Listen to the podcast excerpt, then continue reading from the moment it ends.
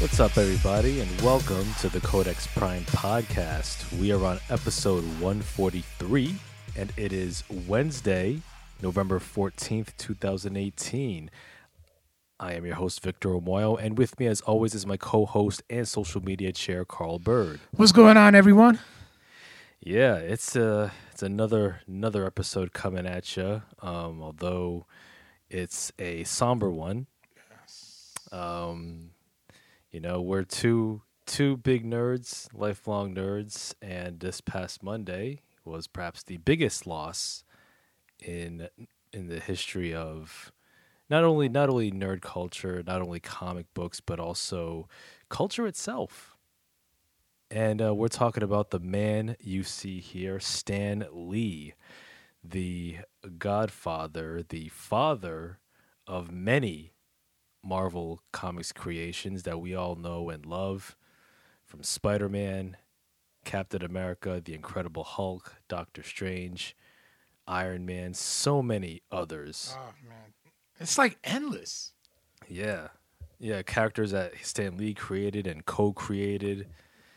Oh, man, this is, you know, I gotta say, it's a long time coming, but still, you still feel it.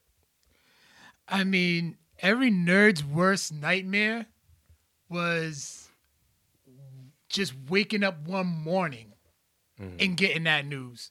Mm-hmm. Not in the middle of a goddamn Monday. Yeah.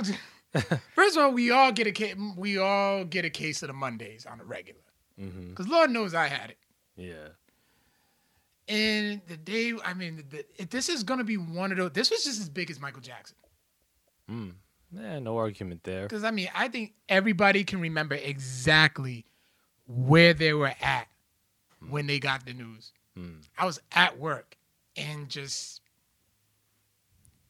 like the closing days, I was almost out ready to just finally like have my few moments to relax just to go back to work. But, and then just boom, that alert just hit me on my phone. I'm like, ain't this a bitch? And I was just like, wow, like this is for real. I double checked many times, like many websites. I just went, second I went to Google, like that was just it. And then I just had to rush to my friend Aaron, just like, yo, where's she at? Found her. And you're like, what you doing here? Stan Lee just died. Yeah. That was it. Where was you? Where were you at? I was out and about. That was work. And when I saw it on my phone, because I subscribed to the New York Times, and I saw the headline, and I was like, what? Oh man, I was like, dang. I was like, wow, it finally happened. I mean, now granted, you know, Stan Lee, you know, he passed away at the age of 95, you know, but just it's so he's lived a full life, but. Even so, it's like growing up, we all, both of us and many of our friends, we grew up on the man's work. Like he was a big part of our formative years in terms of, you know, nerd culture, comics, even offshoot to that, like video games, just like the broader pop culture universe. And Stan Lee was always an institution. He was always a living legend. Now he is a legend. And it's like in the back of your mind, you always knew that, yeah, obviously it's gonna, you know, happen, you know, being that he was in his 90s, but even so, it's still sad because it's like, oh man, it's like couldn't you just give him at least one more year? Let me tell you, two more years. There's three celebrities that I wanted to make it to 100. Mm-hmm. It was Stan Lee. Mm-hmm. Then there's Cicely Tyson. Mm-hmm. She's still around. Yeah. Yeah, I think she's like 92, 93. Yeah, she's in early 90s. Yeah, she's up there. Yeah. And Betty White. Mm-hmm. She's still around too. Yeah. And it's like that. I mean, now it's just Cicely and Betty. Y'all gotta make it. I don't care if you guys make it to your 100th birthday. And then go the next day. Yeah. Not probably the nicest thing to say. Mm-hmm. But still, it's just like, oh, it hurts. Yeah, but you know, it's yeah. I as much as it hurts, like I when I got the news, like I did feel a little sad, but I wasn't broken up by it because, you know, the man, even though he was 5 years shy of a century, you know, it's just amazing to know that he lived long enough to see the entirety of the Marvel Cinematic Universe, to see his creations and co-creations brought to life on the big screen. Yeah, and done well. And done that well. Because remember, over the years, like I don't know even why he just gave his okay for this, because they were money. But anyway, like, you know, those Fantastic Four failures. Mm-hmm. Spider-Man 3. Yeah. The Captain America movie from, what was it, like the 90s? Yeah, 1990. Dolph Lundgren's Punisher. Oh, enough said. Although he didn't create the Punisher, did he? No, he didn't. No, I don't think so. Nah.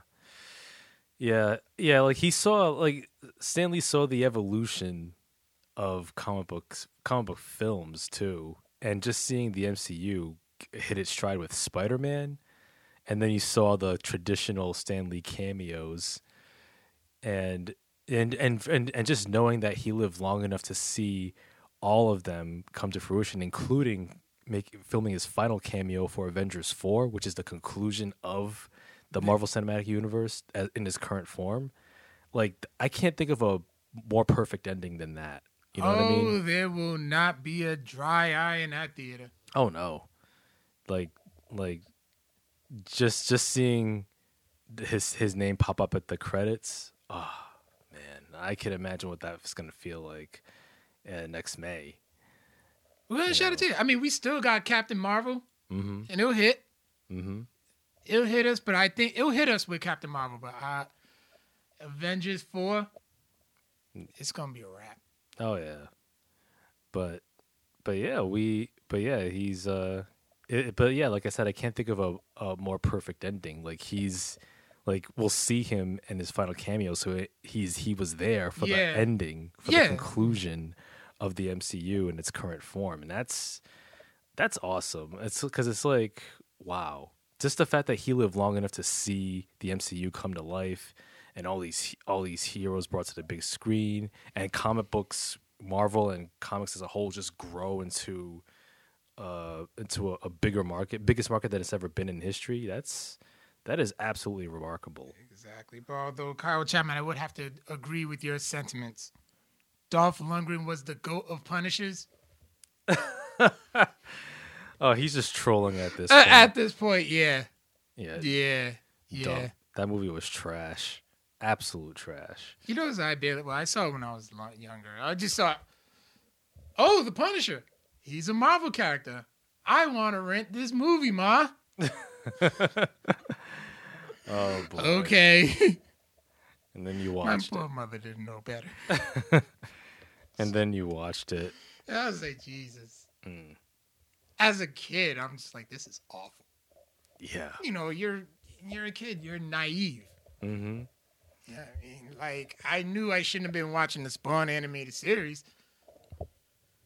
Mm-hmm. I still liked it. Well, I actually still do like it. I think it's animation-wise, no. Yeah. Hell no. Yeah. Yeah. But story-wise, that shit was fire. Mm. You know, get HBO now and like check that out. Mm. Yeah. Like. Yeah, it's like I said, it is a tremendous loss. Like this year, we've also lost. Was it Steve Ditko? Steve Ditko, yeah. Who co-created Spider-Man with him? I mean, like, mm-hmm. And I think we lost Jack Kirby last year. No, Jack Kirby's been dead since '94. 94, okay. I think of someone else. I think it was just Steve Ditko then. But yeah, it's amazing. It's like all the legends who established Marvel, you know, they're all gone now. Yeah. But but their work lives on, man. It's gonna last forever. Does, and they actually, it's good work. That's I'm like, yeah, I had to draw Stan Lee. Always wanted to, so I mean, this was something I put together like real quick. Mm-hmm. Sorry, I'm not gonna lie. I already like, you know, like I'm my own worst critic when it comes to my drawings. It's fantastic. I appreciate that. Yeah. But yeah. Any other thoughts you got on? Dude, I got notes. I'm ready to do a whole Stan Lee testimony. Because I mean, he was the cornerstone of nerd culture. Mm-hmm. Yeah, I mean, like there wouldn't be no Codex if it wasn't for him. If you really think about it, mm-hmm. Like he's not only just inspired comic books, but like just his writing, his style of his writings, his imagination alone has like spawned into other venues of entertainment, whether it be movies, video games, hell, even wrestling. Mm-hmm. Yeah, and I heard he actually was a wrestling fan too. Oh, that's. That makes sense. I mean, Spider-Man was a wrestler. Mm-hmm. Yeah. For like one period of time. Oh, yeah. Bone Crusher. It was Bone Saw. Bone Saw, yeah. God, I was all off of name. I guess if you had to go for a generic name for a wrestler. Do you remember the name? I'm pretty sure that wasn't the name of the wrestler in the comics. Huh? I have no idea. You're talking years ago, not even in the animated series. Like he even did that. He did so in the animated series. Mm-hmm. But we'll take a quick break from Stan Lee real quick because we got to shout out our sponsor, Studio Headphones. Mm-hmm. Okay, if you want, the holidays are coming up, so if you want to get somebody or get yourself, because we all shop for ourselves during the holidays. That's right. We do. Mm-hmm. We do.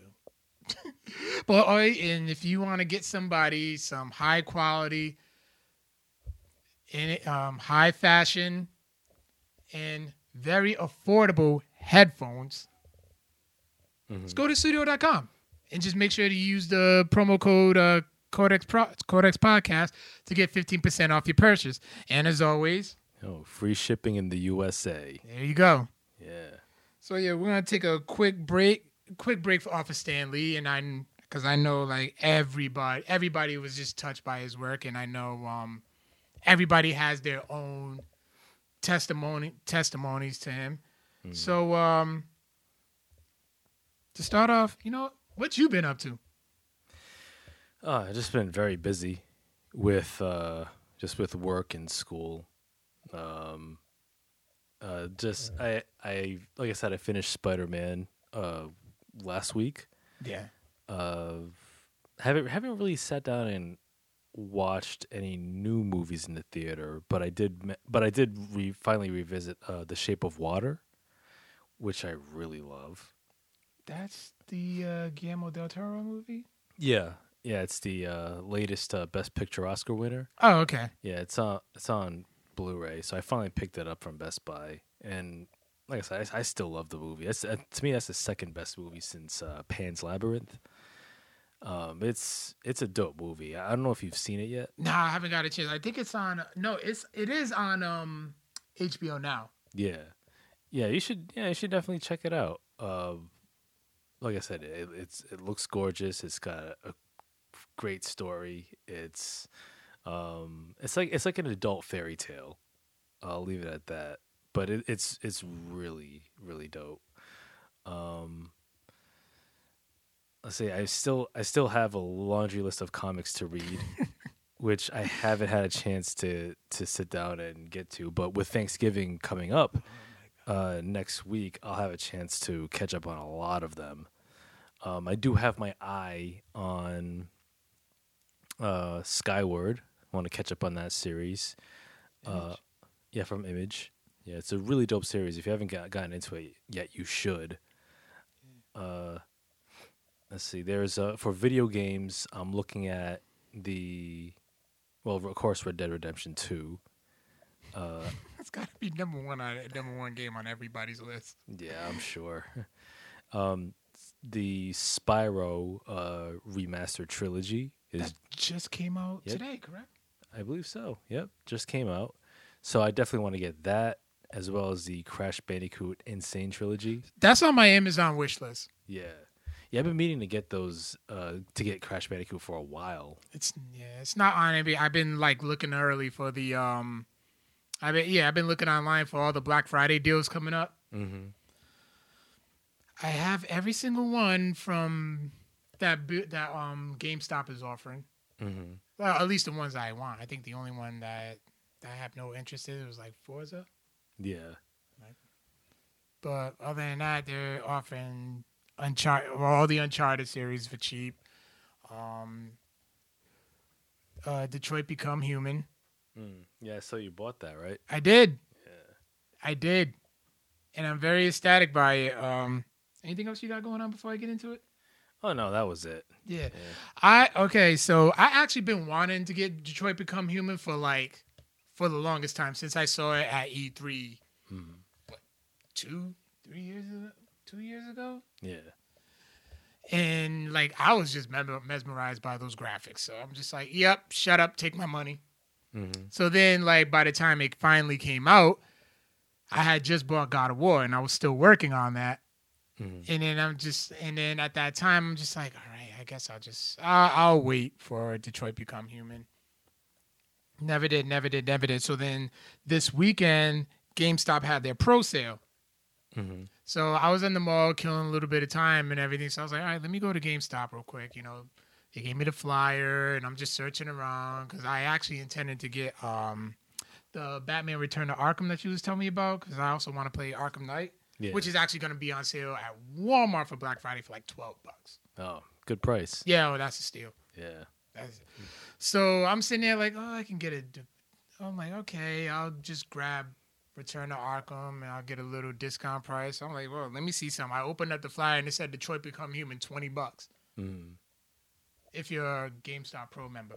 Oh, okay. So... yes. Right then and there. Mm. Damn good price. Oh, yeah. Yeah. And it's a damn good game. The game's starring Jesse Williams from Grey's Anatomy and The Butler, and he plays Marcos. Oh. And one of the main characters. Then there's also Brian Decharp, who was in Jane by Design and The Remaining, and also Valerie Curry from Veronica Mars and Twilight Breaking Dawn Part 2 fame. Mm-hmm. So then, it's very similar to a Telltale game, mm-hmm. and you take control of 3 androids in their quest to not only discover who they are, mm-hmm. but also you fight for their fighting for some social equality as well. Mm. Yes, and before he cusses me out. And gives me burial of the week again. I got the urgency to get this from UWO's own Kyle Chapman. Mm-hmm. So yeah, credit belongs to him. And I've been thoroughly enjoying myself. Each choice that you make is very crucial mm-hmm. to the outcome of the story. Mm-hmm. Yeah. So it's sometimes you get hit with these very crucial decisions, and you're like, once you make a choice, in a way you kind of just regret it. Yeah. Because you're like, oh, damn, I should have did this. Mm-hmm. But it's a very interesting story. I'm actually looking forward to finishing it. Even Kyle was like, dude, I finished. He's like, dude, I beat it twice and tried different things just so we can try to get a different outcome. Mm-hmm. Did you play Detroit style games Beyond Two Souls and Heavy Rain? Heavy Rain I've heard of, but I have not played those. Yeah, Heavy Rain was good. It was good. I thought the twist was a little unbelievable. But Beyond Two Souls I downloaded off the PlayStation Network.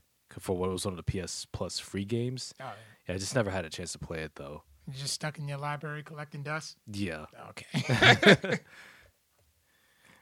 Yeah. But that game sounds fantastic. Yeah, and as I'm playing it, going on with the story, and you know how Jesse Williams is he's an activist in the African American community. Yeah.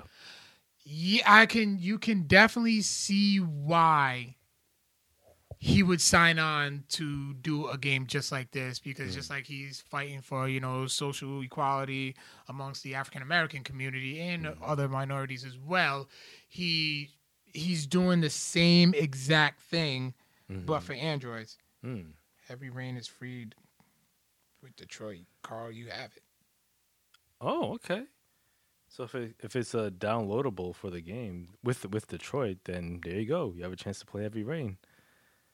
And also, speaking of Jesse Williams, check out his BET Awards speech from a couple of years ago. Yeah, that was really. Oh my God, he gained new fans from that. Oh yeah, that was really powerful. Yeah, and it was just funny too, because I was like, when I realized it was Jesse Williams, because I had no idea Jesse Williams was involved with the game. Mm-hmm. And my sister, shout out to my sister Joyo, she's a huge, actually both of my sisters, they are huge Grey's Anatomy fans. Mm. Like yeah. I think Grey's Anatomy's in that TGIT lineup where How to Get Away with Murder. But yeah, my sister, they have a text going, and that's when they're just like, "Yo, don't bother us. Leave us alone. Mm-hmm. Do whatever you want, but that's it. Yeah, no, just leave us alone while these shows are on." All right. I mean, usually I'm trying to catch up with my Wednesday WWE Network lineup, which NXT is killing it right now. Oh my God, I am so looking forward to that. Oh yeah, that's the. I mean, like you said before we started the podcast, TakeOver War Games already won this weekend. They already won. Yeah. With what, 4 matches? About 4 or 5 matches. The first 3 they already won that they announced. Yep. I mean, you got War Games alone, if you will, with Ricochet, Pete Dunne, and the War Raiders against the Undisputed Era. Mm-hmm. Kairi Sane and Shayna Baszler going at it at a 2 out of 3 falls. Yep. Gargano versus Aleister Black. Mm-hmm. And I'm going to have to let you do this one because. And Tommaso Ciampa, defending NXT champion, versus the Velveteen Dream. The Dream is going to get his title. So prepare the title, Tommaso. Yes. Ambiance. Atmosphere. Illumination, experience. God, that is so creepy. Oh, you watched that promo? That I still haven't yet. It's probably my favorite Velveteen Dream promo. It's like a 2-minute clip you can watch on the WWE YouTube channel. And it's like a 2-minute clip of like him whispering random words, and then like you see the word in the background in big font, like. I stole the show at TakeOver Philadelphia. Then it cuts to him saying, Philadelphia. What a great promo! Was that it? Was that what inspired you to be Velveteen for Halloween? Yeah, that, and just like, you know, I'm a fan of the character.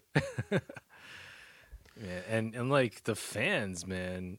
The fans are he's over with the crowd. I'm starting to appreciate. I know Brian Loops from UWO has been waiting to hear me say this, and I'm probably gonna have to say this next week. But I think Velveteen, the gimmick, has finally won me over. Yeah, because they don't struck gold with the kid as a wrestler. Oh yeah, Patrick Clark, man, this kid's only 22 years old. And you know what's crazy, yo? I just said, you know, I got to see this. So I went and visited the first episode of Tough Enough that he was in. Mm-hmm. And the way he was just talking to the mic, I'm like, this is awful. He's like, my father died, so I'm going to be a WWE superstar. Help me cope with it. I was like, wow, the difference a couple of years can make. Oh yeah, like he definitely improved like 180 immensely. Yeah, immensely. And I literally just Brian, you just missed it. But anyway, I can just imagine how much you would mark out if Velveteen Dream appeared on an episode of Pose. Oh, my God. Oh, my gosh. I would. That would be amazing. That would be amazing to me. I would just give the show an automatic Emmy just for that. Just for that. And season 2 comes out next year, I believe next summer. I'm there. Like I don't know if Velveteen Dream wins the championship from Tommaso Ciampa this Saturday, don't call it NXT. Call it NXtreme. Dream over. Oh, man.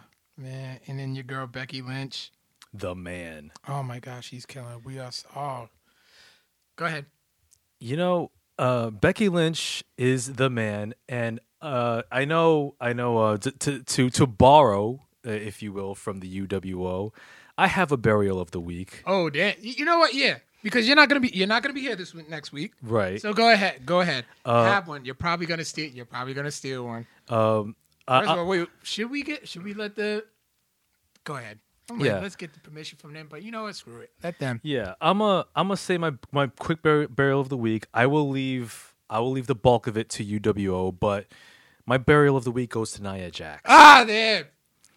It goes to Nia Jax because this past Monday night on Raw, when Becky and the SmackDown women's roster invaded Raw, they rushed the ring. Becky was, you know, hitting Nia Jax, you know, kayfabe blows, and Nia turns around and stiffs Becky Lynch, like punches her dead in her face, freaking breaks her nose, like or just her face is just like legit bloodied and swole. And I give Nia Jax the burial of the week because that wasn't just that. If that was just one accident, yeah, I mean that'd be bad enough. But this is part of a series of botches that Nia has done, where she has nearly injured or has injured other wrestlers in the past. Because here's the thing, Nia Jax, she's been in the game for 3 years. She's still greener than goose shit on grass. She's greener than the walls in my apartment. And she's clearly called up from NXT way too soon because they needed bodies to fill on the main roster for the women. She's kind of a prima donna according to reports. There was one I think earlier this year or late last year, she actually took time off of TV because she didn't like the way her character was being pushed, and she's flexing her membership of the Anoa'i family to her advantage, being The Rock's cousin, you know, getting all these favors it seems, and yet she's a botch machine. She's injuring or damn near injuring other wrestlers. She damn near injured Zelina Vega. That's just one, other than Becky. Other than Becky, but she hurt. At one point, she hurt Sasha. At one point, she botched a move against Charlotte. Like she's a relatively unsafe worker. In fact, I think she's the Ryback of the women's division. Where CM Punk, if you remember in his interview with Colt Cabana, he said that Ryback took years off his career. Nia Jax is taking years off certain women's careers, and quite frankly, if she keeps this up, she's gonna get her receipt. One day, if it's not from Becky, somebody's gonna tag her for real, because you can't. Because I'll tell you this: if her cousin was not The Rock, she would have been future endeavored, or she would have been demoted down the card or sent back to NXT. But you know what? I'm glad she's not gonna go back to NXT because she's gonna jeopardize that women's roster, and we don't need that disaster waiting to happen. So burial of the week, Nia Jax, because she ain't good in the ring, and I think the only reason why you're a fan and why the rest of Wrestling Fantasy Warfare is a fan is because she's a big woman with a pretty face. Okay, cool. It's the way she carries herself and all that. That's what makes her sexy to me. I still love her. I'm pissed off at her, but I still love her.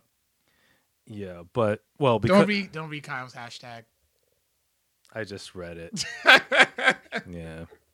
Yeah, but oh man, But that's what I gotta say. But UWO, they're gonna go in much deeper. But I just wanted to put that out there because I think we already did. Well, I knowing listening to their podcast, which is awesome by the way. Check out UWO if you're a wrestling fan. Even if you're not a wrestling fan, check it out. They'll dig in much greater detail, and that's saying a lot. But Becky Lynch is still the man, and quite frankly, you know what? She is the woman to beat. You can say whatever you want about Ronda Rousey, but Becky Lynch is the premier player of the women's division. Listen to now. I believe I put you onto this YouTube channel like a couple of weeks ago. Mm-hmm. But there's a rapper named Jesse Williams, and he has a YouTube channel called Wrestling Flow. Yep, you showed me that. I became a fan of this kid. Mm. He takes WWE themes and he just remixes them and he raps over them.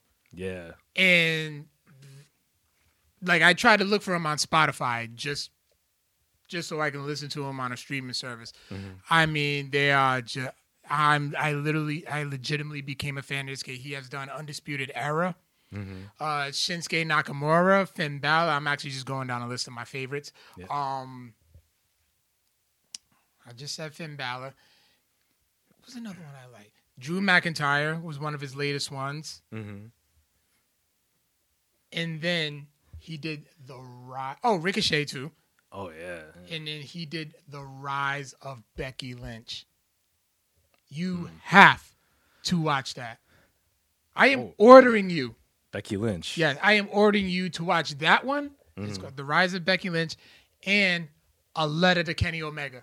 Okay. Those are still sound promising. I wish they were longer. I think his videos are just right. Just right. Mm-hmm. Brian says he wishes the videos were longer. I think they're just right. Mm-hmm. Not too long, just enough to like make just enough for you to want more. Oh yeah. It's like not too long, but it's like okay, let me hear more hotness. Yeah, the Evolution one was actually good too. I wouldn't put it as one of my favorites, but yeah, I do like it.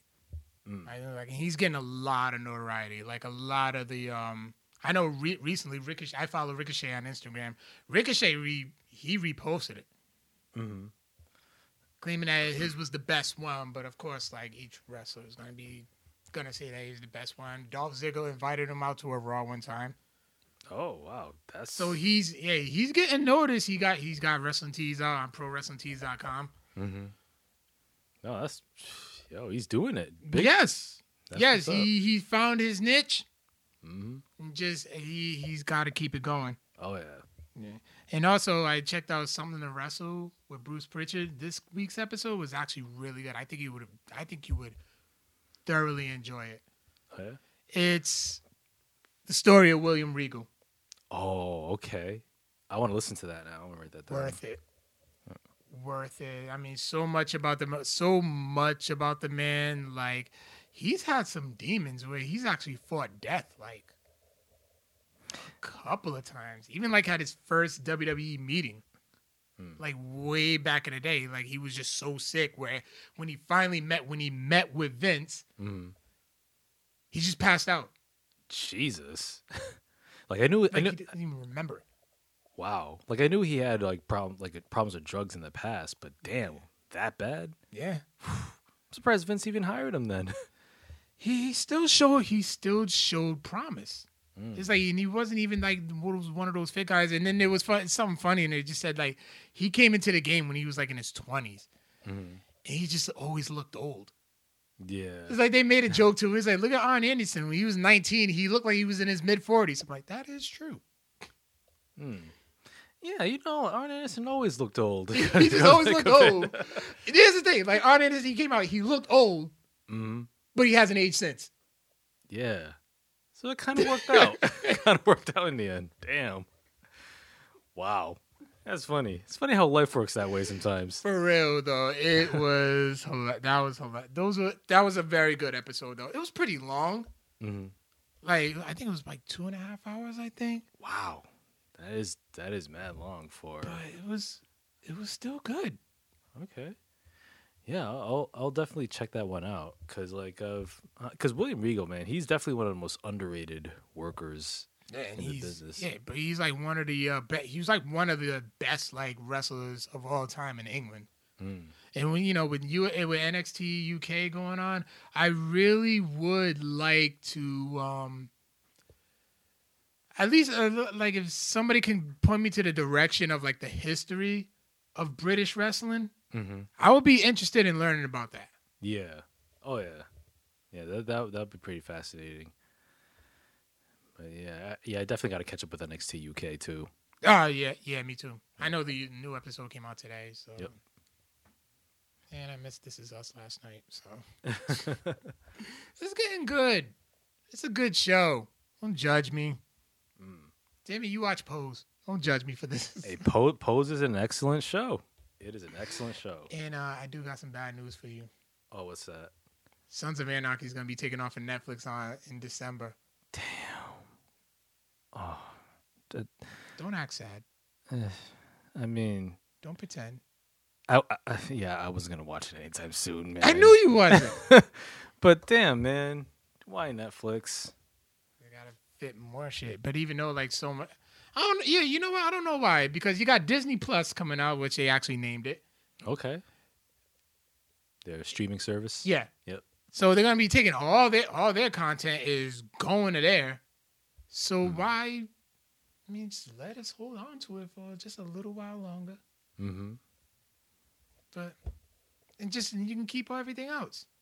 Yeah, just to make it room for more original content, I suppose. Yeah, I guess. Yeah. But with Netflix, it's like, oh, you gotta too much filler, way too much. It's like you gotta separate. There's too much chaff and not enough wheat. Yeah. What shows would you consider filler on Netflix? Well, I wouldn't like. I really can't go into complete detail because like there's a lot of shows that on the surface don't seem that interesting. Like I know there was a show called Hemlock Grove. Yeah, it was supposed to be like a gothic horror type show. I think I forgot who was in it, but I heard that show wasn't very good. I heard very mixed reactions on the OA. Really? Because I enjoyed that one. Okay. Yeah, I heard like a mixed reaction at this. Yeah, shout out to Karina. She kind of forced me into watching it, but you kind of get into it. Yeah. And their movies though, their original movies, man. Yeah, Bright. I heard mixed reactions to, and I heard they're getting I heard that's getting a sequel. Yeah, because Netflix they still make money off viewership, just like so. I guess like even if you like watch like 5 minutes of it, that still counts as a view. So it's like success. But Netflix, they like their original movies. They have a handful of great ones, like truly great ones. You should go out of your way to see. Go ahead, give me some recommendations. Like Beasts of No Nation. I remember you jonesing about that one. Yep. Mudbound. I remember that one. With Mary J. Blige was in that one. Come to think about it, right? Yeah, her and Rob Morgan. He plays Turk. On the Netflix Marvel shows. I fucking love Turk Barrett. I love Marvel Netflix. You nailed it with that one. Oh yeah, he was real good in that. There's another movie coming out, I think next month by Alfonso Cuarón. He directed Gravity. It's called Roma, and I heard that movie got universal praise. Really? Yeah, I heard that like that's gonna be one of the major movies of this year. So that's coming out December 14th, I think. You think they... And do the Oscars actually acknowledge streaming? Yeah, they do. Yep. Do they?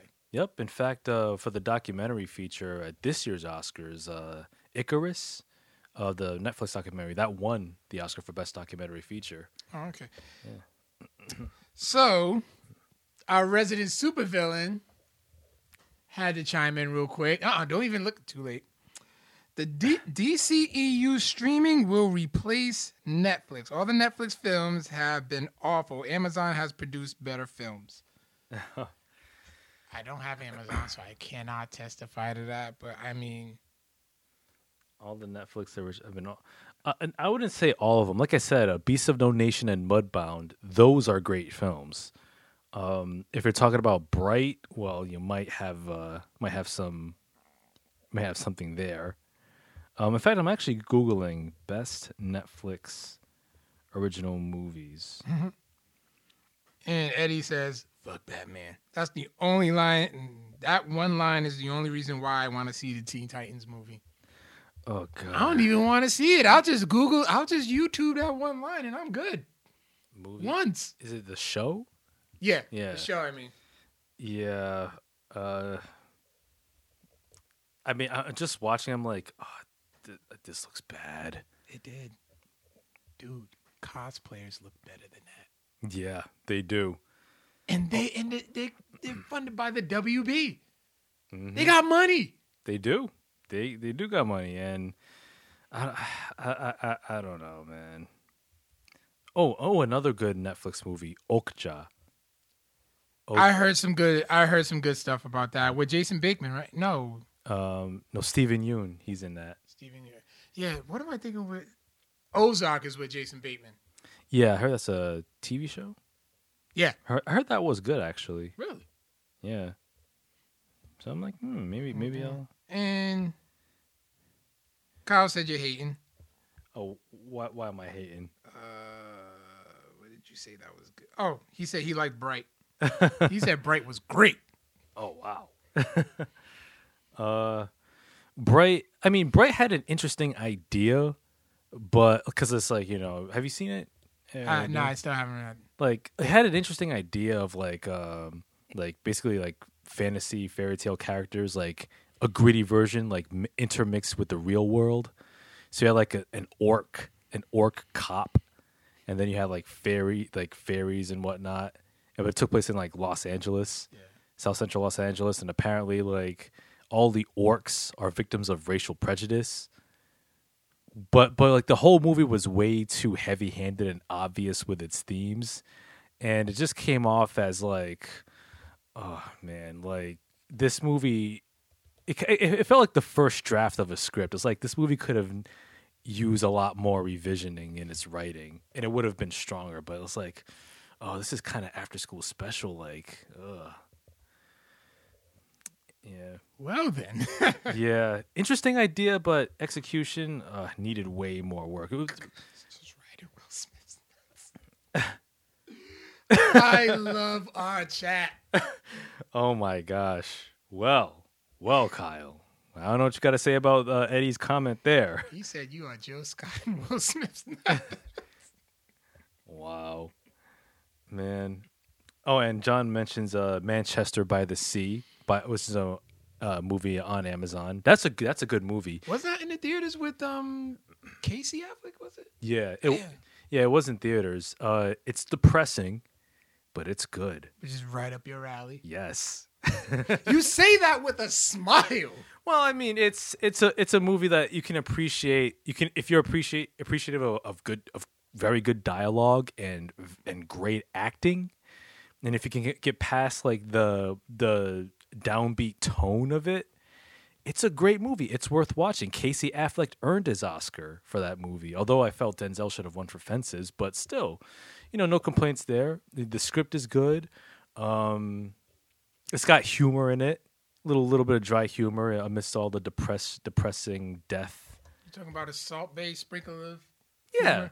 Yeah, little teints of salt. Oh man, that's a good date movie. No, it is not. No, it is not. Girls Trip is a good date movie. It is. I still haven't even seen it yet. It's hilarious. It's hilarious. Like Tiffany Haddish, like she was terrific in it. Although I think she's suffering from Kevin Hart syndrome, where she's borderline. She's kind of too overexposed. She needs to dial it back a little, do less movies, and do something a little more different. But she wants to do it. She wants to be in Wonder Woman.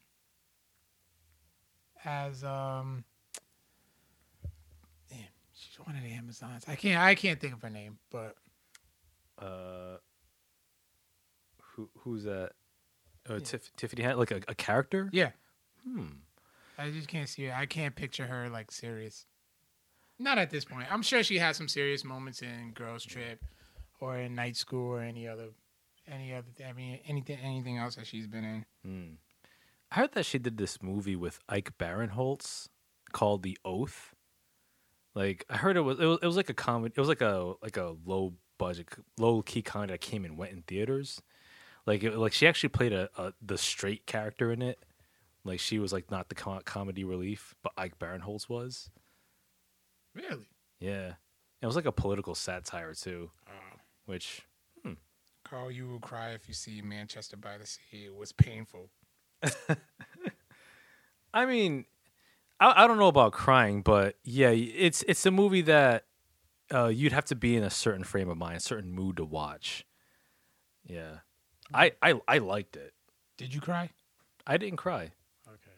I didn't cry, but I left the movie going, man. That was some powerful acting, man. That was a powerful story. Yeah. And speaking of, you said Denzel didn't win for Fences, but didn't Viola Davis win for Fences? She did. She won. She strangely enough won supporting actress, even though she was clearly a lead. But I think that was because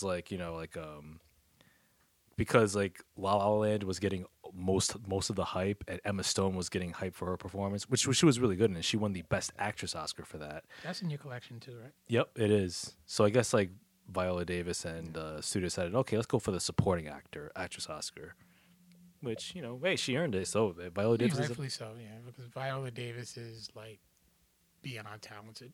Oh yeah, she's a national treasure and a local treasure too, Rhode Island, Central Falls. Yep. Yeah, but real quick, let's give a quick shout out to, once again, our sponsor, Studio Headphones. Yes, high quality, gorgeous looking headphones, 24-hour battery life, Bluetooth capable, crystal clear sound, studio quality, interchangeable caps. Yes, sexy. I had to make it weird. Yeah, so you can order yourself a pair if you're interested. Be sure to type in Codex Podcast to get 15% off your order and of course free shipping in the USA. Jesus Christ! Apparently, people are just going at it on a chat. Okay, let's take a look at this chat. I mean, here. Jesus Christ! Kyle said something was better than Star Wars, and okay, so Kyle. Okay, so John says that Bright was unwatchable. The director should have done Suicide Squad 2. He's talking about David Ayer, who directed Suicide Squad 1. John, the DCEU sucks. Just let it go. We debated about it. Yeah. You lost. Yep, you did. Destiny arrived for you. See this? This is what happened to you. All right. I mean, besides Wonder Woman, Wonder Woman's all you got. It's all you got, man. That's it. That is it. Yep. And who knows how Aquaconda's going to turn out. I mean, Aquaman. Yeah. Boom. Too sweet me on that one. Boom. Aquaconda forever. Or 2 weeks, but... But yeah, I'll watch that movie, give it a chance. Hey, who knows? Maybe Aquaman will be the second good DCEU film. It's got a chance. I mean, James Wan. I want to see you look at me dead in the eye and say that with a straight face. Okay. Aquaman has a chance. Has a chance of being good. Oh, my God. Jason Momoa. That's like Quagmire saying the word condom with a straight face. Oh yeah. Yo, gotta clip that one. Oh man, DCEU hold this L like the Patriots the other day from what I heard. Too sweet. Boom. Who'd they lose against? The Titans. The Titans. They beat the shit out of us too. So shit. Yeah. And just before you go ahead and start trolling, we want to. This was actually my perfect football week. Was it? Now, when I have a perfect football week, I just laughed at the R2 suite. Mm-hmm. With a perfect football week for me is when I win in fantasy, mm-hmm. when the Cowboys win, Yep. And when the Patriots lose, I usually get like one once a year. Yeah. Oh yeah. Now you got all. It was my perfect week. That was. You know, good for you. You know, you need a. You know, as a Cowboys fan, you know, you need a bright spot every now and then. Yeah, but I mean, we still have a lot of work to do. Oh, yeah. And we still do. Still have a lot of work to do, but, you know, this win, you know, boosted our, you know, hope, you know, boosted our spirits a bit. Mm-hmm. But it's still a lot of work to do, so let's just get it done. And then, hey, at least Aquaman isn't shot all in the dark. Yeah, they turned some lights on. That's true, and it has bright colors, which is it's a new thing still for DC. Did you actually still see the I know somebody made a meme. I want to say it was Blur Vision. Shout out to him. Yeah. He they took the Black Panther trailer mm-hmm. and the first Aquaman trailer because a new one just came out. I want to say either today or yesterday. Mm-hmm. Put them side by side, and it was the same thing. Really? Like I saw. This is a new mashup because I saw another one. That might be the same video. No, I think it would. No, it's definitely the same one because this video is old. But. Yeah, I saw that where they compared both shots side by side. Yeah. And they were pretty much the same thing. Like the only difference was like Wakanda was on land, like. Atlantis was under the sea. Yeah. The same shot setup. Same shit. Wow. And Kyle says, you beat the sorry ass Eagles. We beat the defending champion Eagles, right? Slow clap. Didn't you have to mark yourself safe after watching the Pittsburgh Steelers against the Carolina Panthers? I'm done. Oh, I did see that on his Facebook. Ouch. I'm done. That is. I'm done. Let me celebrate. Let me celebrate, Skip. Oh, man. Skip. Oh, that's Shannon Sharp. Shannon right? Sharp. Yeah. Shannon Sharp. Ah, that's how he talks. Now his lisp is real. Wow. Ain't no problem. You don't have a problem. I saw that one. Did you see the mild in that yak, mom? I didn't see that one. I actually made a Snapchat face where it just like there was just one day at work. I was just like it was like a Friday, and I was like. You know, one of them bad days and stuff, one of them high behavior days. I'm just like, oh my God, I can use a mild and that yak. I don't really smoke black and mild. So a cigar every once in a blue moon. Mm-hmm. I'll enjoy one, but yeah, that yak was calling me hard. And so I went on Snapchat, and you can actually take like an image from somebody else. Mm-hmm. And just put it on your face. Yeah, I took Shannon Sharp's. Oh, okay. Saved it. I did the same thing for Tyrese too when he was crying. I saw that one. What more do you want from me? Oh, that was a great mashup right there. Oh, and I'm also reading the comments real quick. Shut up, John Aponic. Well, not John, but Eddie says, Carl, shut up. The Cowboys are still going to watch the playoffs from home on their couches. You can say that all you want. Let me celebrate. Just because you didn't get to celebrate, it doesn't mean I can't celebrate. I'm going to celebrate. True. Although I do have one more. One more. And I shared this in the group chat with us in the UWO. There was a funny meme that I came across. Which it said, meanwhile, the Cowboys are here bringing home the L. And it showed the boys in the hood. Like two. Oh, yeah. That scene, yeah. Yeah, the scene where. Yeah, that was after our loss from the Tennessee Titans, which was last week. This was this week. You can kiss my ass, all right? That was a funny meme. Like, oh, bring home Ricky. Let me tell you something. Oh, gosh. I seen it. Anytime somebody you want to send me a post, I'm like, yeah, I seen it already. Mm-hmm. There's no meme. There's like no meme that you can't try to tag me and show me that I didn't already see. Hey, that's true. We're constantly targets.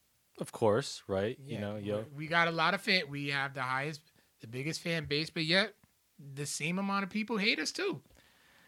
It's good. You got to take the bad with the good. Regardless of whatever is your fan base. Like, you're a Star Wars fan, correct? Yeah. I'm sure Trekkies want to try to go after you and say that their franchise is the better franchise.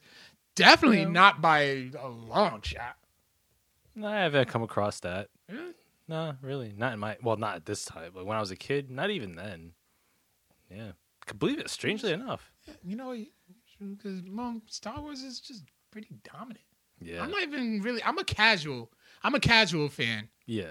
But I would say, like, Star Wars is the more dominant franchise between the two. Mm-hmm. Yeah, it is.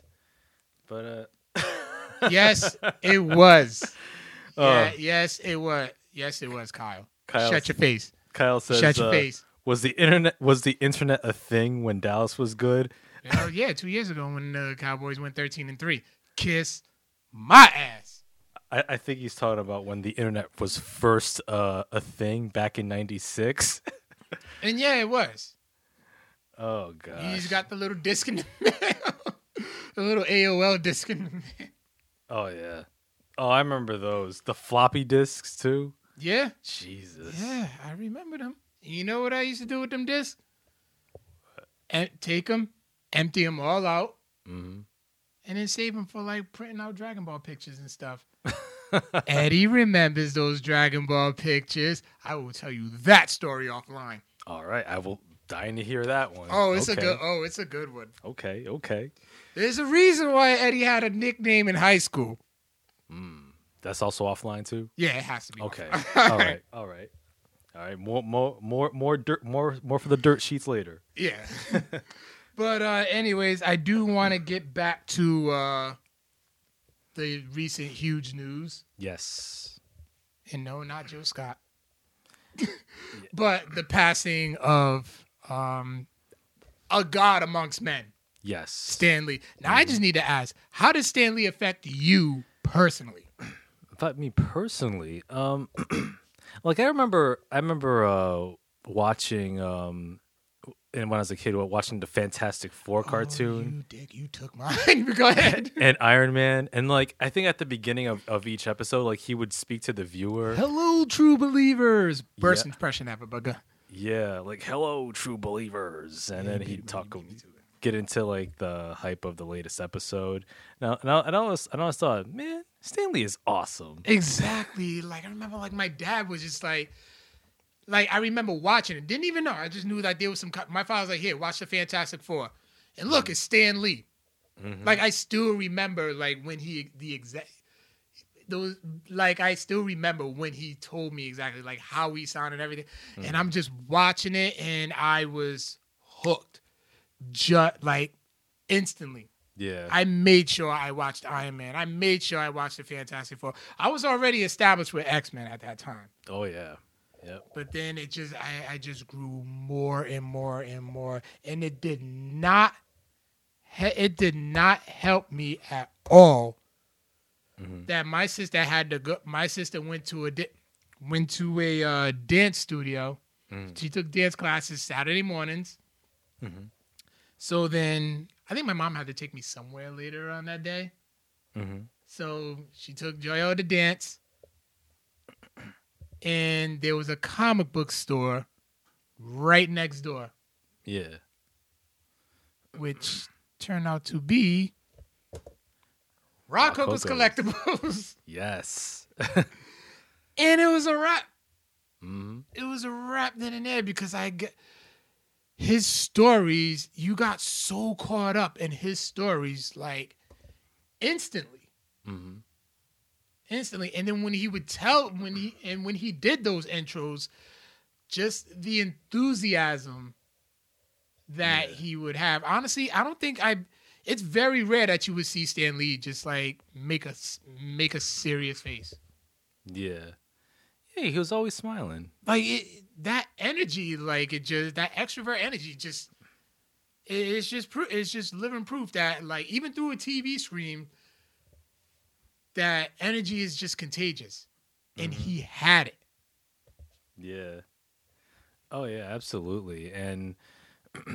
And also what was cool about Stan Lee was that his approach to superheroes, like he actually made them like everyday people. He made them relatable. Yes. Like Spider-Man was the quintessential example of that. He was a freaking geek. Yeah, he was a geek who always had money problems, had trouble paying the rent, but still had to save the day. He was a geek, kind of a nerd in school, but he was also a scientific level genius. Yes, and but he still had to balance, you know, what sounds like a pretty shitty life. Yeah. Mm-hmm. And the extravagant life that can be shitty at times of being a superhero. He balanced those all. Yeah. Like he actually put in like the down to earth humanity behind his heroes, like Spider-Man, Bruce Banner, even Doctor Strange, even Tony Stark. Tony Stark he was a rich, privileged kid, but guess what? Yep. He was a freaking alcoholic. Yeah, he had flaws. Yeah. Where except Bruce Wayne was just a billionaire rich kid who happened to get killed, become a ninja, and been fighting a freaking clown all his life. Well, that's an oversimplification. I heard it on a podcast, and I laughed so hard. Shout out to the party nerd. Somebody called in and said that, and I'm like, wow. He lost his parents, and he never got over the trauma. But but it's interesting because when you look at DC's heroes, they're more gods.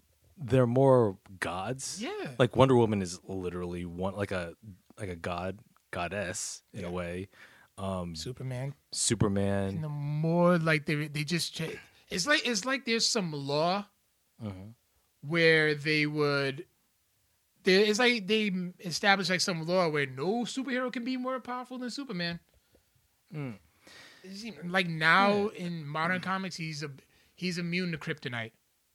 Mm. He draws his power from the sun. Mm-hmm. Like he's just for Superman, he actually still is vulnerable to kryptonite. Is he? I heard there was like a moment in time where he became immune to it. It's probably years and years ago. Yeah. But at least with the Superman comics, he's much more relatable because they use his wife and his kid as central characters. Yeah, because they noticed that, Marvel got something. We're making our characters relatable. Yeah. Oh, yeah. So what made Stan Lee's work and Marvel work stand apart from DC was that DC largely took place in alternate versions of real life cities Gotham City, standing for New York, and etc. But Marvel took place firmly in the real world. New York City was New York City. Yeah, West Coast was the West Coast. Just turned up to 11 basically. Yeah, and that kind of made it more down to earth and grounded in a way, which made superheroes way more accessible. Thanks to Stan Lee and his contributions. It literally just showed hey. The average Joe Schmo can be greater than what he is. Oh yeah, absolutely, it's so amazing just how much these characters he's created has still endured over 50 years later. Yeah, and pretty much almost. Virtually, I would say pretty much all of them, they're still here. Even the supporting B characters, that you think would have faded away decades ago, they're still even bigger. They're becoming A-list stars. Yeah, yeah. Like Black Panther. Black Panther was a C-list star. Yeah, yeah. Like Black Panther didn't get he was nothing special until like the first part the late 90s, 98, when Christopher Priest started writing the character. Yeah. And I was like, okay, he's got some serious potential here. And then it kind of dipped a little. But then Reginald Hudlin had his comic, but then it also which was kind of popular, but then it dipped a little. And then now you got this movie and the rest is history. And Ta-Nehisi Coates. Yep. I freaking love this guy's work. I'm sorry. I really do. And then also I actually missed a chance to meeting Stan Lee. So that's going to be one of my lifelong regrets. Mm-hmm. But you actually had the pleasure to actually sit down at the Rhode Island Comic-Con panel that he was on a few years ago. Yeah, I think it was 2016, I believe. Yeah, and you actually had the chance to sit down and be able to, in a sense, pick his brain. Yeah, I didn't ask any questions, but I actually taped certain segments of his Q&A, and they said that was going to be his final appearance at the Rhode Island Comic-Con. Yeah. And he shared some really, really cool insights about the creative process, advice for would-be comic creators. And I remember one of the things he said was when you're coming up with ideas or creating stuff, like don't come up with ideas just to impress, you know, the higher ups or impress like people, like marketing basically. Like don't come up with ideas to try to make a quick buck, like this is what's trending, this is what's going to sell. Come up with ideas that are true to you, that are true to yourself. And when you do that, like fresh ideas will come naturally, and ideas that you can work with that are, you know, comfortable, that are like largely based on your life, that you can draw inspiration from. And then like the success that you're looking for can potentially grow from that, instead of the other way around, like, let me create these ideas just to make a quick buck and market them because I think that's what's trending. That really stood with me. You know what? That's good, because you've been talking about writing something for years. I know. I have. Like, I had like a few ideas here and there, just like to dabble in creative writing. And I still have ideas written down and on my computer. So do it. Which, you know, it's funny because like and speaking only for myself, like actually coming up with the stories, like using different parts of your brain, and like it doesn't come to me as naturally as I do like actually analyzing media. Yeah. So that's, to me, that's a challenge, but I still want to create at least one story and complete it. No matter how, and I'm not looking for it to be like my groundbreaking or even good, just something cool to do. Exactly, but you never know where it's gonna do. Sometimes you just gotta take your shot. You gotta shoot your shot, create that opportunity, because you just never know. Yeah, or else you're gonna be old as hell, sitting in a rocking chair, sharing dentures in a glass with your wife, wondering what if. Oh yeah, back in my day, I used to come up with this idea. Then you tell somebody that, and then somebody steals it, and then boom, they're caking off. Yeah. And you ain't getting out of royalty. That's true. And speaking of that, you know, that was unfortunately part of Stan Lee's legacy too. Like, he was criticized for, you know, for having a hand in how like Steve Ditko and Jack Kirby didn't get royalties for the work that they co-created with Stan Lee. It's unfortunate. Like I'm reading the article, from the New York Times, which writes about Stan Lee's life. And I'll just read a quick snippet here. So that many comic fans believe that Mr. Kirby, the co-creator of Spider-Man. Oh, is it? No, Steve Ditko was Spider-Man. Okay, yeah. Many comic fans believe that Mr. Kirby was wrongly deprived of royalties and original artwork in his lifetime, and for years the Kirby estate sought to acquire rights to characters that Mr. Kirby and Mr. Lee had created together. Mr. Kirby's heirs were long rebuffed in court on the grounds that he had done work for hire. In other words, that Mr. Kirby had essentially sold his art without expecting royalties. In September 2014, Marvel and the Kirby estate reached a settlement, and so Mr. Stan Lee and Mr. Kirby now both receive credit on numerous screen productions based on their work. So yeah, even though Kirby was long gone, and now so is Lee. Now at least both men have get credit, and hopefully this means that Kirby's family gets some of those royalties as well. Yeah, and another thing too, I remember watching the Secret History of Comics. That was an AMC show not too long ago. I remember it, and I remember reviewing it, and it was actually saying that Jack Kirby and Stan Lee, they actually did. They didn't talk for years. So they actually reconciled. Mm. They were talking about ideas for a new character, but with Jack Kirby's death, didn't come to fruition. Oh, that's unfortunate. And, you know, Stan Lee never said anything about it, never mentioned that idea. So guess what? That is whatever idea that was. Mm-hmm. It's a concept that will never, ever come to be. Yeah, we'll never see the light of day. We won't even know nothing about it, not even a hint. Yeah, they didn't even give us an eyebrow or nothing. Just not an eyelash. Nothing. Yeah, that's true. It's gone to the grave. Ugh. Yeah, it's like what could have been. But mind you, he's created so many characters, but even so, it's like still just one little nugget of potential greatness. Yeah, and one thing that was overwhelming too was like the tributes. Just the tributes from everybody. Yeah.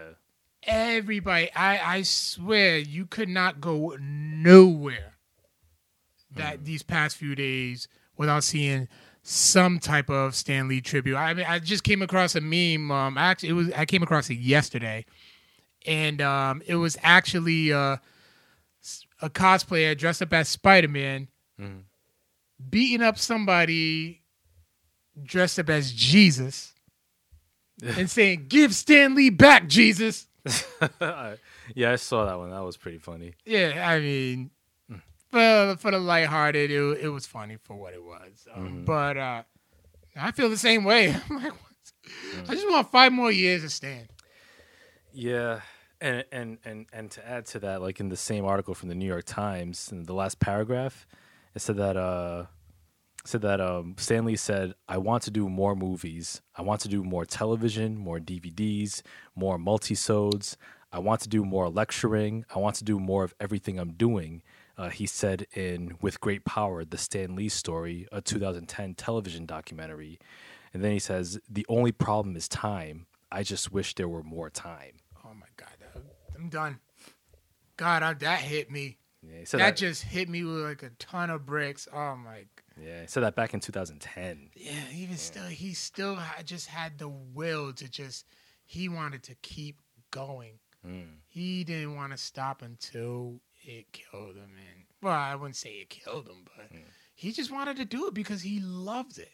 Yeah, and plus, like, he managed to be part of the Marvel Cinematic Universe with those traditional cameos. You can't knock the cameos, and that's one thing too. And I hope, like, with his unfortunate death, that kids would want to go back and read his writings. Yeah, because to a certain generation, he's just known as Stan Lee, who makes cameos in the superhero movies. Yeah, when he's so much more than that. Oh, absolutely. And, now, they have access. They have, like, the Marvel Unlimited app where you can... Yeah, Marvel Unlimited service where you can just... I want to read Fantastic Four number 52, which was the first appearance of Black Panther. Yeah. And you can just do it right from your phone. Yeah. Yeah, that sounds pretty cool. And also, of course, Fantastic Four, one of his great creations, making a comeback now. Yeah. It is. Yeah. Very good comeback. And issue 3 just came out today. Oh, nice. So I'll be picking that up Friday. Nice. And, and Brian Loeb says that there are very few celebs in this world you can't say anything bad about that bring us joy, and Stan Lee is one of the very few. I'm not big into comics, but everyone as a kid and some adults till this day wish they had a superpower. Very humble and a huge loss to the culture. And John Haponic says, "I recommend to anyone to check out the Marvel Masterworks collections. The original stories had a fun quirk and innocence to it, like Spider-Man defeating Sandman with a vacuum or Electro with a hose." Oh, yeah, like those old... He's part trolling in that, but go ahead. Oh, no. Like, I'm sure it was true, by the way. Like, if you go in, like, Newberry Comics, they have, like, the old Marvel Masterworks hardcovers. Yeah. It's, like, the old, like, comics from, like, back in the 60s, 70s that Stan Lee co-wrote. And, like, those are pretty cool. Like, I feel like in the mood of, like, the silly old school fun of comics. Yeah, and also you can pick up the True Believer series that they've been releasing lately. Oh, yeah. For only $1. Yep. $1 for some key Marvel issues here and there. Yeah, especially like the What If series. Like, what if Spider-Man joined the Fantastic Four and they're all wearing like 5s on them? Oh, yeah. Nice. That was one I picked up. And then what if Ben Grimm got his powers back? So they hired Luke Cage to replace him? Oh. Not his powers back, but like if he got his human body. His human body back. Yeah. So Luke Cage came to replace the Thing. Oh, okay. Oh, that That's cool. I heard that the What If comics were also pretty interesting. They are. They're like very fun reason. They're actually bringing them back too. They brought those back too. Yeah. Yeah. Eddie Ortiz says the saddest pic I saw was one of Spider-Man's mask off on top of Stan Lee's headstone grieving. Mm-hmm. Yeah. And also, you know what? Speaking of What If, I would like to see that be like a. Maybe like a TV, like anthology series. They could do it. I would recommend they do it animated because, you know, getting the actors and stuff would probably be pretty costly. They could do both, like maybe some animated, some live action. Like, and plus being What If, it could be like just obviously non-canon, non-MCU. Yeah. But like just have like fun versions of things, like a Twilight Zone version of Marvel kind of. Kevin Feige. Yeah. We want royalties for that. Yeah, we came up with the idea of Codex. They'll put an R with a circle around it. Yep. R. Restricted. Yeah. Bitch. And I'm also, scrolling up the comments. That's hilarious. But, some more Cowboys trolling. Oh, of course. You know you love that. Yeah. So. But yeah, any other words of Mr. Stan Lee? Oh, my God. You will be missed. I regret not getting a chance to meet him, but... He will be missed. I gotta get at least one CGC Stan Lee comic. I mean, I'm sure it's Lord knows how much them things skyrocketed. Probably up in the thousands. Yeah, it depends on which one though and what grade it is. But regardless, just if it's CGC, there's three CGCs I wanted to get that I need to get, and I'll probably be like, I'll be complete. Yeah, a Stan Lee one. Mm-hmm. Rob Liefeld, yep, and Todd McFarlane. Oh, word. Rob Liefeld, the next con I'm going to, he's pretty good at visiting the cons and stuff. Mm-hmm. So the next one I go to, he comes to Rhode Island pretty much every year. Yeah, I'm getting those done. I found that X-Force #1 from the '90s is still in great condition. Yeah, I'm getting that one. Nice. I'm getting that one done. And I'll probably buy like a New Mutants too. Yeah. The first appearance of Deadpool, forget it. It's like hard. If it's hard, it's hard to come by. Yeah, expensive. Oh. Cable you can probably get fair price. Mm-hmm. Okay, right on. But yeah, man. Stan Lee, R.I.P. Rest in peace. Rest in power. To the god. Yes. Gone, but will never, ever be forgotten. Again. Truly the GOAT. Yes, I'm going to try to get to... So last week's question of the week. So what was your favorite buddy comedy? Favorite buddy comedy? What did I say last week? You said Some Like It Hot? Yeah, Some Like It Hot, yeah. And there was another one. I said Bad Boys and the other guys. Mm-hmm. So we actually got a few on our Instagram. Kabir Lambo says Step Brothers. Okay. Gotta love Step Brothers. I haven't seen that. What? Well, I haven't seen Step Brothers. I'm going to put it on the list. You just made the list. Random Rams with Rob said Venom. I don't really see how that's... I guess you could say it as a buddy comedy. Yeah, the symbiote. And Eddie Brock. Yeah. And they made it very comical. It shouldn't have been, but... Yeah. It was still a good movie. It was still a highly entertaining movie that you will probably hate because you're you. I'll red box it. And friend of the show, Afton, gave me a few. Wayne's World. Mm-hmm. Which I should have said. The other guys. The water. You know that Jersey Boys is coming to Providence next year? Yes, it is. And guess what? I'm going. I told my friend Tyrone, shout out to him. I was like, yo, you know we're going to see the Jersey Boys, right? Yep. And what are we doing after that? We're going to get the water. Oh, yeah. With water. Cucumber slices. Yes. That artisanal water. Yes. And then she also said Dumb and Dumber. Okay. And I want to say we got another. Let me just double check. Oh, man. You see that Detective Pikachu trailer? I have seen that trailer. You know what? It looks amusing. It looks cute. I mean, Ryan Reynolds as the voice of Pikachu. Just don't really like. I mean, I will say like.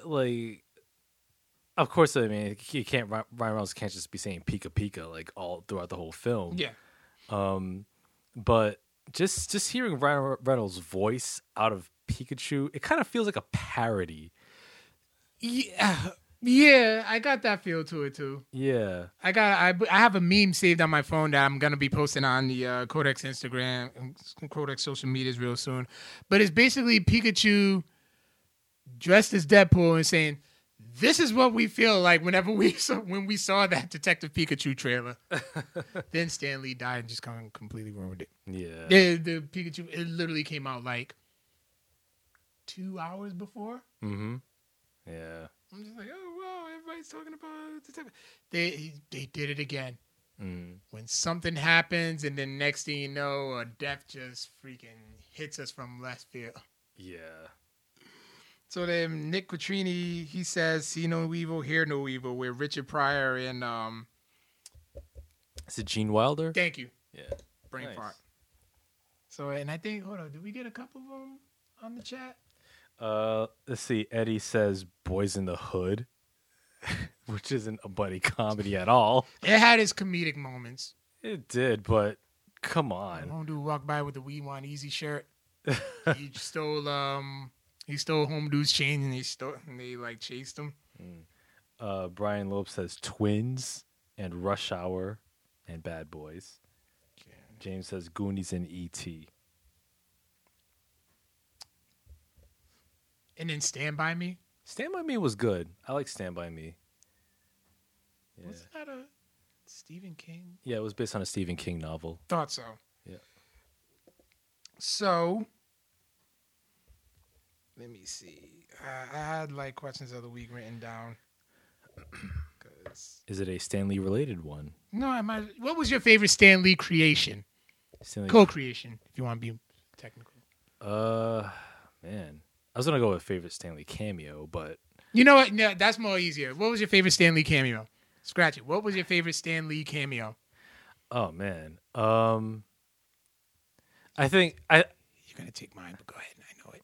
You know, I'm gonna leave that one. No. Go ahead. Go ahead. Because I was gonna say it's too easy, like the Tony Stank one. I knew it from Civil War. I knew it.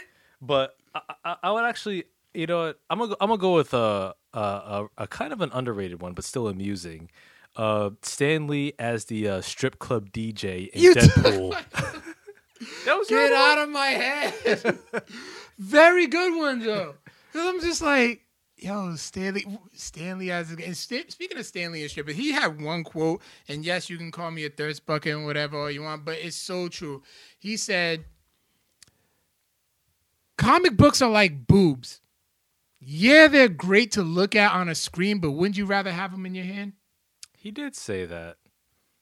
Yeah. The sense of humor of Stan Lee. Didn't he create Stripperella? He did! With Pamela Anderson! On the Spike TV. Oh, my Lord. You know, it's so funny. Like, even legends have that one completely baffling creation in their catalog. Like, that makes you go, why? Because he's Stan Lee and he can do that. Yeah.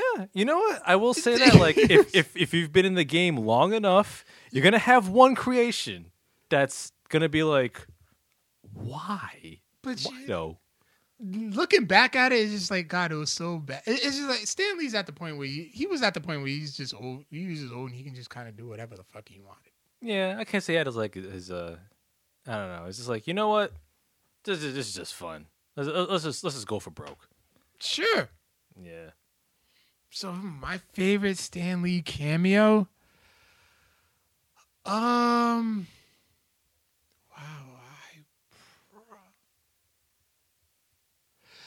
Amazing Spider-Man 1, when he was the bookkeeper. Mm. And Spider-Man and Lizard were going at it in the library, and he's just listening to classical music and not noticing nothing that's going on in the back. Ah, yeah, yeah. That was a funny cameo from Amazing Spidey. And then Iron Man 1, where Tony Stark walks by him and he goes, "Oh, hey, Hef." Mm-hmm. Thinking that it's Hugh Hefner. Oh, and it turns out it's him. Yeah. Oh, that was cool. And there was another one. I think he had one in Guardians of the Galaxy. But I'm forgetting what it was. No, I think it was Guardians 2. Like it was like a post credits. When he was with the Watchers? Yeah, with the Watchers, yeah. Yeah, and he was with Cosmo the Space Dog? Yeah. Yeah, I thought that was amazing. And he's like, "You're supposed to be my ride home." And it's just like, it's probably the most cheesiest lines ever, mm-hmm. but you can't help but laugh because it's Stan Lee. Yeah. That's just a testimony to his personality. Oh yeah. Yeah, it's like watching the Stan Lee cameo, it's like the cherry on top. Yeah. I think from one thing I heard in the rumor mill that Robert Downey Jr. was going to replace him as like doing the cameos. He did jumpstart. You mean everybody loves him as Iron Man. He did jumpstart. He did. MCU, so I mean, it's not the same. Yeah. But then one thing that did piss me off too was freaking Armie Hammer had to be a freaking naysayer about the tributes. Armie Hammer, really? Yeah. Yeah, he was like, "Oh, that's great. You know, great tribute. Great way to give tribute to somebody by posting a picture with yourself."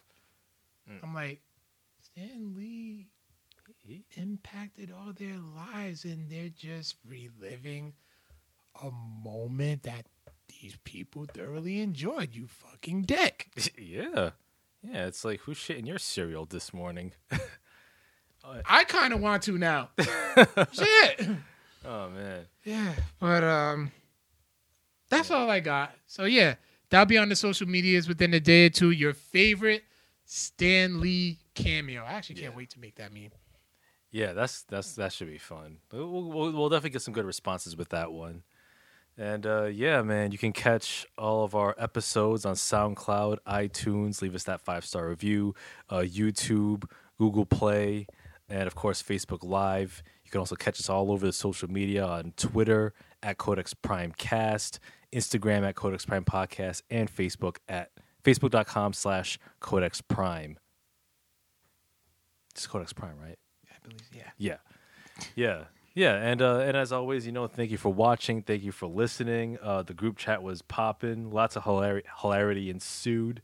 I am reading back, and I can't wait to look at this. Lots of funny cowboy comments. Comes with the territory. Yep. One was Cowboys a thing? Did color TV exist? Yes. DVDs? Yes. Let me see. The early stages of DVDs, but DVDs, yeah. Betamax, Jerry Curlsworth thing. Oh, Jerry Curls, man. Oh, that's so good. That's so good.